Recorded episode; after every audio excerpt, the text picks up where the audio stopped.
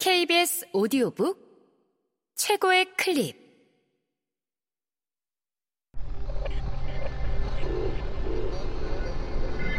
KBS 오디오북. 정의로운 은재. 그날 밤 홍이와 길동이. 진형민 지음. 성우 정혜은 읽음 제발 용건만 간단히 말하라고. 사슴이 밑에서 투덜댔어. 홍이 몸이 어찌나 옹골찬지 사슴의 가느다란 다리가 후들후들 떨렸어. 게다가 사슴은 지금 홍이가 하려는 일이 영 미덥지가 않았어. 호랑이 녀석까지 한 패로 끌어들이다니 아무리 생각해도 어리석은 짓이었어. 금방 데리러 올게. 홍이가 길동이에게 의젓하게 말했어. 열쇠꾸러미가 안방에 있다는 걸 알았으니 이제 계획대로 뚝딱 해치우면 그만이야. 잠깐만, 홍아. 길동이가 홍이를 불러 세웠어. 길동이는 아버지에게 꼭 확인하고 싶은 것이 있었어. 그 답을 알고 나면 앞으로 어찌 살아야 할지 길을 찾을 수도 있을 것 같았어. 길동이가 홍이 귀에다 대고 뭔가를 속닥였어. 홍이는 고개를 끄덕이며 길동이가 원하는 대로 해주겠다고 약속했어.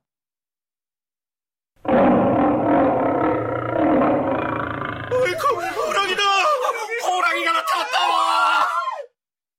길동이 집 사람들이 놀라 소리를 질러댔어. 아무데나 머리를 쳐박고 제 몸 하나 숨기느라 정신이 없었어. 호랑이는 곧장 사랑으로 들어가 길동이 아버지를 입에 물고 나왔어. 그리고 마당 한가운데에 사정없이 패대기 쳤지. 길동이 아버지가 헛개비처럼 태구르르 구르다 그대로 납작 엎드려 빌기 시작했어. 호랑이님, 제발 목숨만 살려주십시오. 저를 살려만 주시면은 모든 원하시는 걸 다 갖다 바치겠습니다요. 호랑이가 거드름을 피우며 으르렁거렸어. 뭐든 원하는 걸 다 바치겠다. 예, 예, 말씀만 하십시오. 저기 뒷마당에 닭도 몇 마리 있고, 얼마 전에 잡은 꿩고기도 있습니다요. 아, 아니지, 저희 집 위안간에 소가 한 마리 있는데, 아예 그놈을 끌고 올까요? 호랑이는 가소롭다는 듯이 코웃음을 쳤어. 세상에서 가장 맛있는 고기가 바로 사람 고기인데 눈앞에 네 놈을 놔두고 맛도 없는 소고기를 먹으란 말이냐? 어림도 없는 소리. 그러고는 혼잣말인 척 한마디를 슬쩍 덧붙였어. 야들야들한 어린아이 고기가 있다면 또 모를까. 길동이 아버지가 고개를 번쩍 쳐들었어. 있습니다. 야들야들한 어린아이 고기. 잠깐만 기다리십시오. 얘들아 못 들었느냐? 얼른 광에 가서 길동이 녀석을 끌고 오너라! 그때였어. 누군가 다다다다 달려와 길동이 아버지 얼굴을 발로 냅다 걷어찼어. 무슨 아버지가 그래요?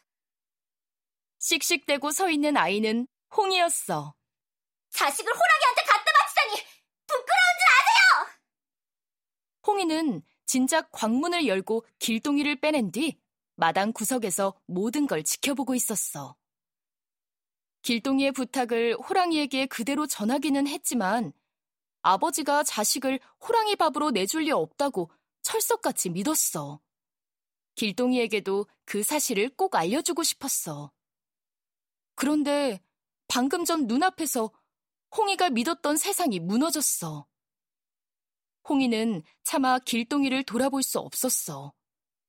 길동이는 마당 끝에서 고개를 푹 숙인 채 꼼짝도 하지 않았어.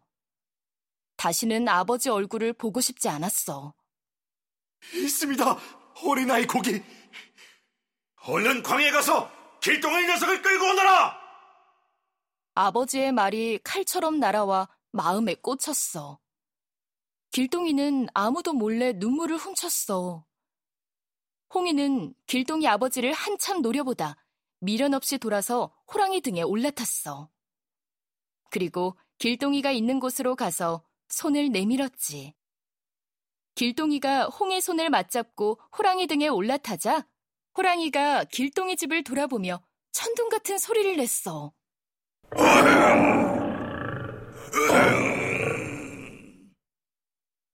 사람들이 귀를 틀어막고 바들바들 떠는 사이에 호랑이는 대문을 지나 유유히 사라졌어. KBS 오디오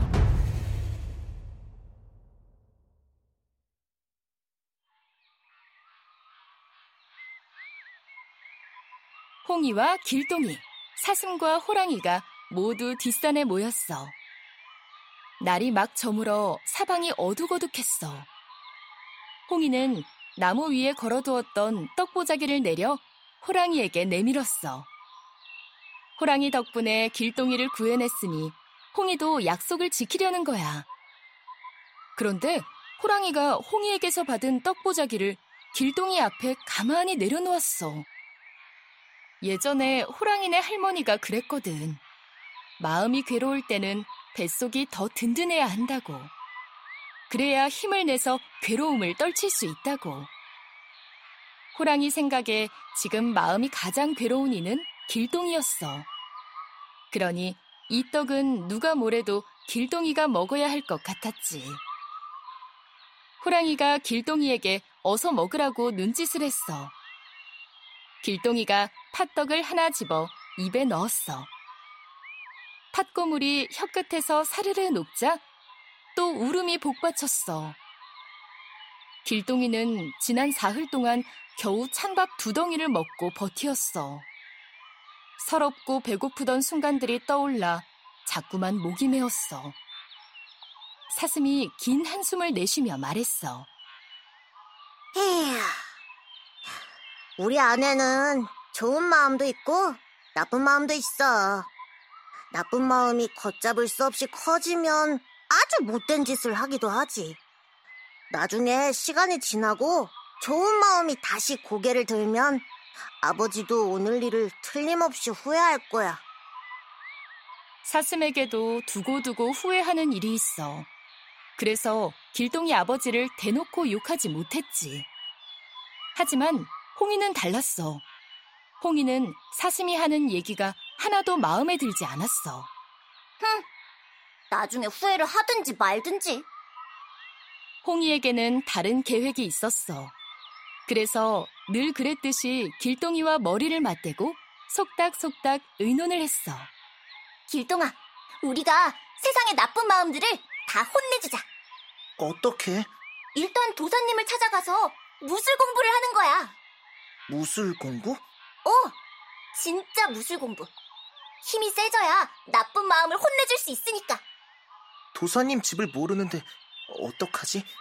장마당에 가서 물어보면 되지. 거기 가면 천지 사방에서 온 장꾼들이 많잖아.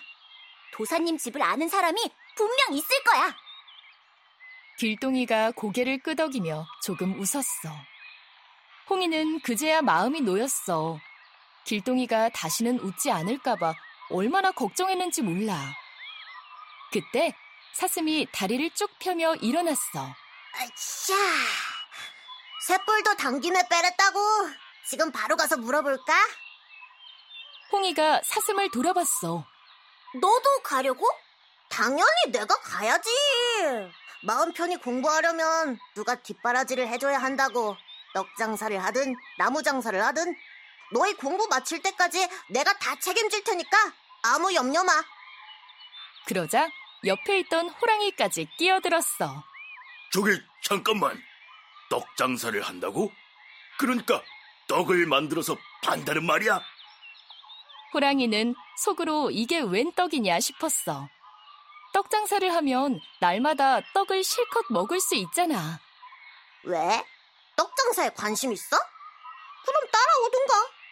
백지장도 맞들면 낫다는데 떡 장사도 혼자보다는 둘이서 하는 게 낫겠지.